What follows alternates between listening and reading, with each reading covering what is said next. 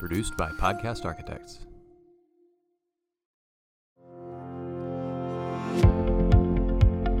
Welcome back to a special episode of The Path Forward here at TASA Midwinter. I'm your host, Dr. Rick Fernandez. I have a very special guest, friend of the program. Has been on many times. There's a reason why we continue to ask him to join us. Number one, his energy, his love for kids, and he's got some great things to share. Dr. Darryl Henson, Superintendent Marlin ISD, uh, the Bulldogs. The Bulldogs. Glad to be here, Dr. Fernandez, and thank you for always having me back on the podcast. Well, you know how much fun we had. Number one, we have a great time, and we get to talk a little shop, a little educate. Yes, sir, we do. So I'm. I just want to dive right in.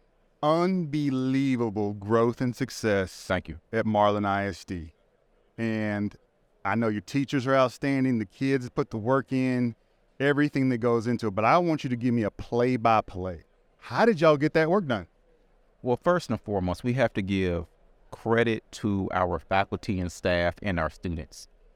They heard the call, they met the challenge, and ultimately, they were able to overcome and achieve monster success. So here's kind of the play by play. Whenever you come into a school district that needs to be turned around, you hear the phrase, let's hit the ground running but running was not going to be fast enough in Marlin, Texas. We had to take off with jet fuel. Okay. So we coined the phrase the takeoff.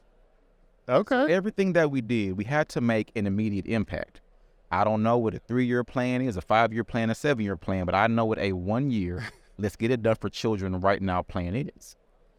And it comes down to the three C's curriculum, culture, and common sense. Okay. And by really attacking the hearts of everyone involved and working with our children. But we have to go beyond the relationships and get to a point of accountability and support. But more importantly, self accountability, because what I do every single day is it going to impact children at the highest levels to maximize and turn their potential into performance. So, obviously, you, you come in as a superintendent, you know that there's work to be done in the best interest of kids you know that you've got to lay the groundwork, the vision, the mission, and you're probably, not probably, you're going to be asking for some change, right? Some change in the way we do things. But how do you get the staff to buy in? Because I'll be the first to admit, had the same issue, went in, guns blazing, and probably missed the boat on how I delivered some of that message. How did you get them to buy in? As a superintendent, our number one job is to be clear. You have to provide a major sense of clarity to where we're headed and what we're going to do. But I made sure that I solved the problem and not the solution. I wanted for everyone to buy in and see, just like I saw, mm-hmm. children not reading is a problem. Children not being able to do math on grade level is a problem. Certain behaviors are a problem. Okay. Once we identify the common problems, let's now work together on the solutions. So my job is to be able to support you and whatever solution you come up with to attack our common problems that we all know. So you you started by making sure everybody it was transparent, eyes wide open, transparent as water, crystal clear. At the kind of Puerto Rico. There's nobody in the district that could say, "Okay, I didn't know that that was an issue here." Like everyone was on. What you're saying is you had everybody on the same page with where the gaps are. We were all beginning to row in the same direction and those who tried to row in the opposite direction were made to feel uncomfortable immediately. And as you're, you know, obviously you're you're, you're having great communication with your board, and they've got my board. By the way, I, I have the best board in Texas. you do have a great board, but at some point they had to get because they're the ones going to hear it when people are a little bit uncomfortable. You had to get them on board. How did you get them on board with the vision and and them uh, same? I'm assuming the same thing. You had to make it very transparent to them too very clear and very transparent, but I allow for the board to set the vision. Okay. I asked the board right away, what is it that you want to accomplish? And anything that they gave me that was generic, let's lower the plane down some. Let's talk about specifically what do we want to happen for children in this community? Then it was simple. Okay, now, you said that you want this. This is what it takes. This is what it takes to achieve what we have to do for children. Because anyone could talk all day long, kids first, we love the kids, but do you really? Are you ready to fall on the sword when need be? Are you ready to have more than a tough conversation? It takes tough actions to make change. In order to get results, that are unordinary. You have to take unordinary actions in unordinary leadership. So share some of the the accolades that y'all. I mean, obviously, I know you, I saw y'all are a demonstration school, but I want you to share sh- share some of the awards and accolades from this year. Well, a lot of the awards that, once again, our faculty and staff and our students have received. We were a national demonstration school for Marlin Elementary. 10 years improvement required, 10 years F, over 4,000 plus days of state intervention. That's a lot. First of all, 4,000? That's a lot. that's a lot of time. That's like a 4K TV, 4,000 days. What were y'all doing? Playing school? So, turning it around, once again, immediately, now we are a national demonstration school. On the state level, we have been recognized by the House of Representatives, by our Speaker of the House, by the House Pub Ed Committee. We are a state demonstration school, and we are also a state demonstration district. Little old Marlin ISD off of Highway 6, That's unbelievable. Marlin, Texas. That is unbelievable. And, and congratulations to all your success. Thank you. You know, I'm going to ask this question just because we we're both athletes. We understand this. So now you can win the championship. That's great. How do you maintain? How do you come back and say, we killed it, we're going to celebrate, but guess what? We got to maintain and even increase. I'm a natural competitor. So everyone I hire has to have a will to win and a will to win for student success. You're right. We won the championship. We won the FIFA World Cup. But how do we create that dynasty? Right. Once again, we're creating that level of hunger and passion and tenacity in every educator and every parent and every student. We can clap for ourselves in 2022, but what's the plan for 2023, 2024, and 2025? It's something about consistent improvement and consistent winning. The hardest thing to be in life is consistent. So all I want for everyone to understand is each child's in school for 13 years. I want you to win every year of the 13 years. We're not going to celebrate just the one year you won. I want you to win every single year. I love that. I love that. So, like the dynasty, building on this success, you've got, well, not you, but the the state has a teacher turnover problem, a retention problem, um, finding quality leadership problem. Teachers are looking, oh, Marlin ISD, unbelievable success. Why should they come to Marlin ISD to be a part of the family? You should come to Marlin because we know exactly what we want for our students and we know how to support our teachers. If you have a teacher who believes in the mission of public education, first and foremost, you have to train them well. Okay. And we uh, invest a lot of our energy and time into training our faculty and staff, whether that's actual PD or training them on how to cope with anything that brings them stress. It's all about mental health and wellness. The next prong to the triangle is they have to know that they're making a difference. How do you do that? Simple pre test and post test. When the students first began the lesson, they may have not known a thing, but through your great teaching, through your care, through your tutoring, through your faith, through your excuse me, through your high quality first taught instruction, Mhm. now the kids are thriving. So as a teacher, you feel good like I did that. Yeah. he didn't know what a diphthong was, just a thong. But now I have no idea what that is. but now he's ready to go. And the last thing, you have to be on a journey with the peer. We've created a sense of true teaming in Marlin ISD because it's easier to tackle a giant when you have people with you. I got my people with me. Right. I got the hood behind me. And so Marlin ISD, we have truly created a sense of culture and community to where we support each other and we're behind each other every step of the way. So I want your uh, I want your feedback and your and your reaction to a couple of theories that I have. You know, I like to throw some stuff out there. Let's talk. So, and I and I threw this out to Wade Stanford from Westwood earlier. But in terms of feedback and coaching, kids are kids go to practice, right? They go to the field. Parent, you'd expect that kid to practice almost every day, and then you have your game day on Friday. For teachers, that's not really what we expect in terms of coaching and feedback. It's sometimes it's disjointed, sometimes it's you know, we follow the T-TESS or, or what we we do all of that. But how do we grow our teachers more effectively? And what I, I believe is that when people are learning and growing at their job, regardless of what it is, the sense of belonging, belief, and buying grows because they are getting better. And there's a tangible, there's tangible evidence that I'm growing. I'm getting better as a leader. I'm getting better as a teacher. How do we do that uh, without turning up the frequency? Because teaching is very much a skill. Like if you're going to go teach somebody how to how to swing a baseball bat and hit a fastball, that's a very discreet. You you got to put some time in.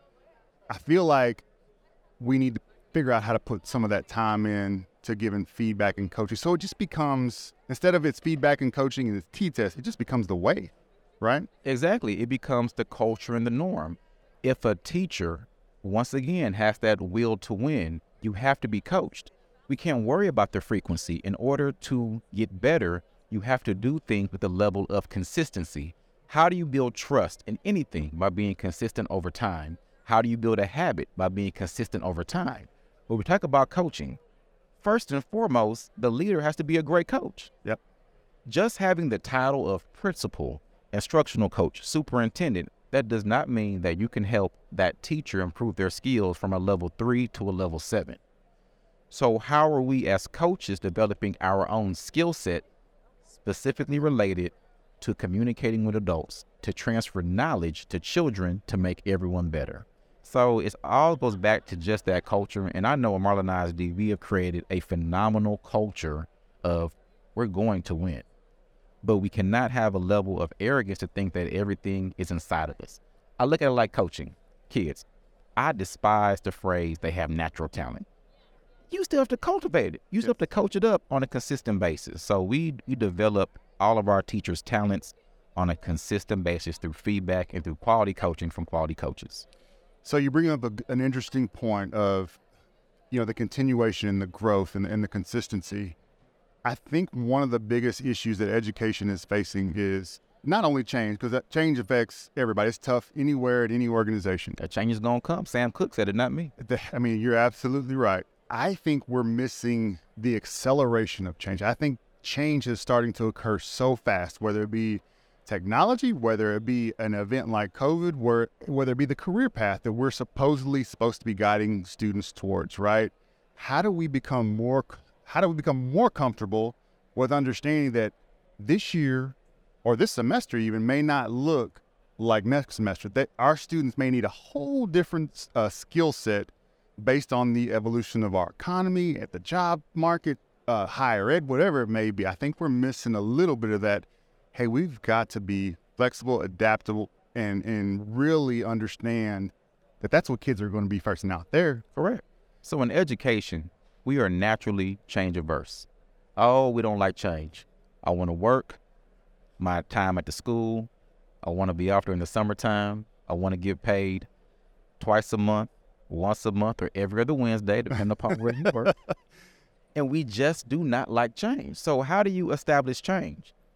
You have to begin to remind them of the times that they have adapted to change. So, I'm not going to give up any plug for any brand right now, but let's think about our Apple iPhone. Think about their first charger. It was it was the long one with, with the prongs. And when they switched over to the lightning cable, people complained. I have to change, I have to change. But now I couldn't imagine going back to that long charger because it used to always break. Think about the Apple iPhone. We used to have our home buttons. They took away the home button, and then everyone act like, "Oh, I'm gonna switch over," and we complained. I couldn't imagine having a home button on my phone now. So we have to remind people of tangible things in their life in which the change at first may have been uncomfortable, but it made things a lot easier going forward for the future and we can no longer be selfish enough to not want to change ourselves as adults for the betterment and benefit of the children that we serve. I want your feedback on one more idea that I have. We're at these conferences. It's leadership. It's for our growth, professional development. You get to hear other people uh, share how they're doing things for their districts. What I don't see and what I wish I, I would see more of is if we're truly invested in growing our leaders, particularly our, our aspiring administrators, shouldn't we be having more discussions about the mistakes that we've all made? And, and not just, uh, you know, surface level, but truly deep diving into some of those mistakes so that there is learning. Because I want, I learn not only from the mistakes, but the way people are thinking about yes. the mistakes and, and the path forward to either correct or not not uh, recreate the mistake down the road. So that's a level of wisdom that we could all benefit from being shared. You learn a lot more and you learn faster from your mistakes than Right. from your successes. So we would all like to see panelists get on the stage and talk about areas in which they could have improved better or did things differently. But that takes a certain level of trust and vulnerability. And I don't know if we've created a culture where we can truly be vulnerable without being judged. But aren't we asking teachers to do that? We are. But but a lot of times, and I'll admit, a lot of times in most professions, we say things that we don't really mean. Think about a job interview. We Right. all interviewed teachers before, and they sell us this dream. Kids first. But they're literally beating the bus out the parking lot, almost hit two kids in the homeroom next door. But but you said all these things. So we should be doing it, Dr. Fernandez, but are we doing it? I don't know if we're at that place as a society because people, not me, because you know I'm I, I love all, I love Jesus, I love all. People are so judgmental, and everyone doesn't have thick skin. They might have some ashy skin, get some lotion, but they all don't have thick skin. Man, that, I feel like we're just missing the boat on that because any mentor, any anybody that's ever been a part of guiding me or coaching me, those those conversations had to happen Yes, because if I'm going to step in it, somebody needs to tell me or help me before I step in it. I told you, great. Definitely warn you before it happens. Yes, I. We got to figure that out. I, I really believe that we have to figure out how do we incorporate that part it into our learning system, right? Our, our system of professional development, and I think that would do wonders, like you said, wonders for for all of us because then everybody can go.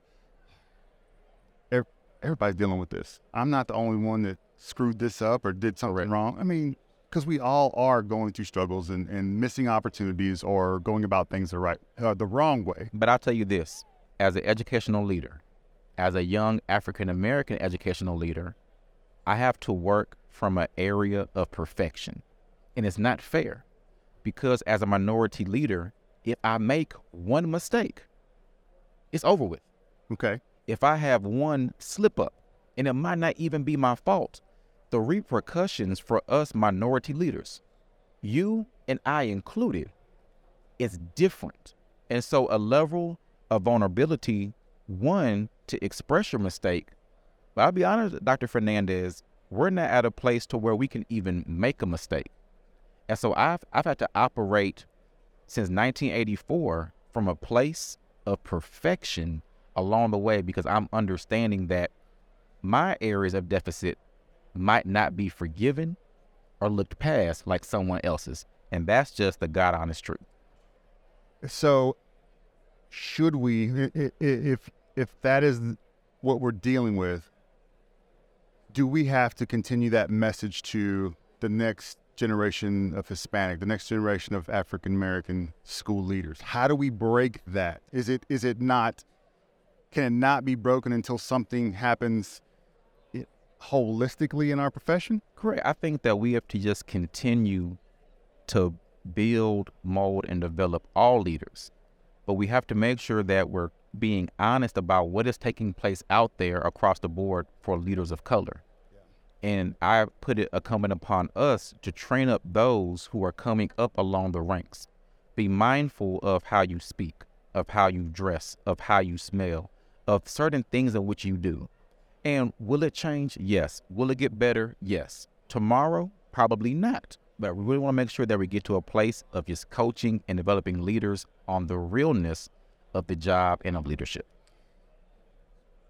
That's a heck of a point. I had not considered that component when thinking through that uh, because I do get a little bit like, you know, how many fireside chats can you go to when the variables are different, the skill set's different. I can't replicate that. They can't replicate what I do. So I start to think about how valuable. How am I going to use this? Right. As I, so I was at a coaching clinic as a young coach um, here in Austin. Matter of fact, so excited to hear Dean Smith talk Carolina about Roy Williams, you know, and I remember Dean Smith getting up there and drawing up their plays, and he said, "We we just do this, this, this, and this," and I mean, he had five All Americans. He's like, you know, college athletes, they're all getting drafted. Like, I was just floored that like, coach, we can't. I can't do that. I, I got you know everybody on my team is five seven and can barely shoot. You know the the I can't replicate that. How does that apply to me? And when I think about that, I'm thinking, all right, what can what can I learn from? How do we do this where there's some learning, knowing that I'm not going to be able to replicate that success. Uh, I struggle with that piece because it's a lot of very intelligent people here that have a, a lot to offer. Yes.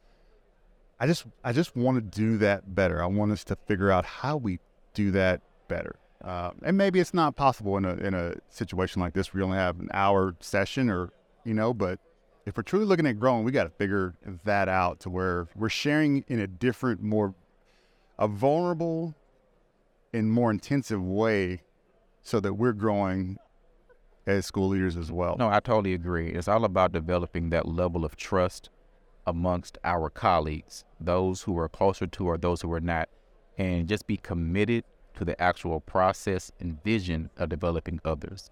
Because no one is ever going to be perfect, but we have to strive for it as it relates to getting the most out of our children, faculty, and staffs. Well, you made several uh, several great promo videos for us with your wisdom today. Heck of a job, Marlin ISD. Thank you so much. Just blew it out of the water. I mean, And we passed the bond too. I know. I mean, I don't know what else. We have some new stuff coming to Marlin. New things coming, new stadium, new high school, elementary and middle school renovations. It's going to be new. Smell like the inside of a new car. the whole city. Well, when y'all get it all finished up, let me come on down and take a look. You know, I love seeing the kids in action and seeing Yes. you guys in action. Great well. community, great students, great teachers, principal leaders. It's a great place to be in Marlin, Texas. Share your Twitter handle real quick to the listeners because you do have some great things going on. Some uh, you share some great opportunities, some great inspirational words. So if you wouldn't mind for the listeners. Thank you. Please follow me on Twitter at Dr. Henson2, D R H E N S O N, the number two.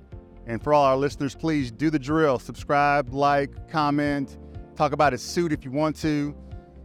He's always outdoing me in, in the dress code. So, uh, Doc, thank you for being here. Thank This is great to see. Glad to be here. Anytime. Here.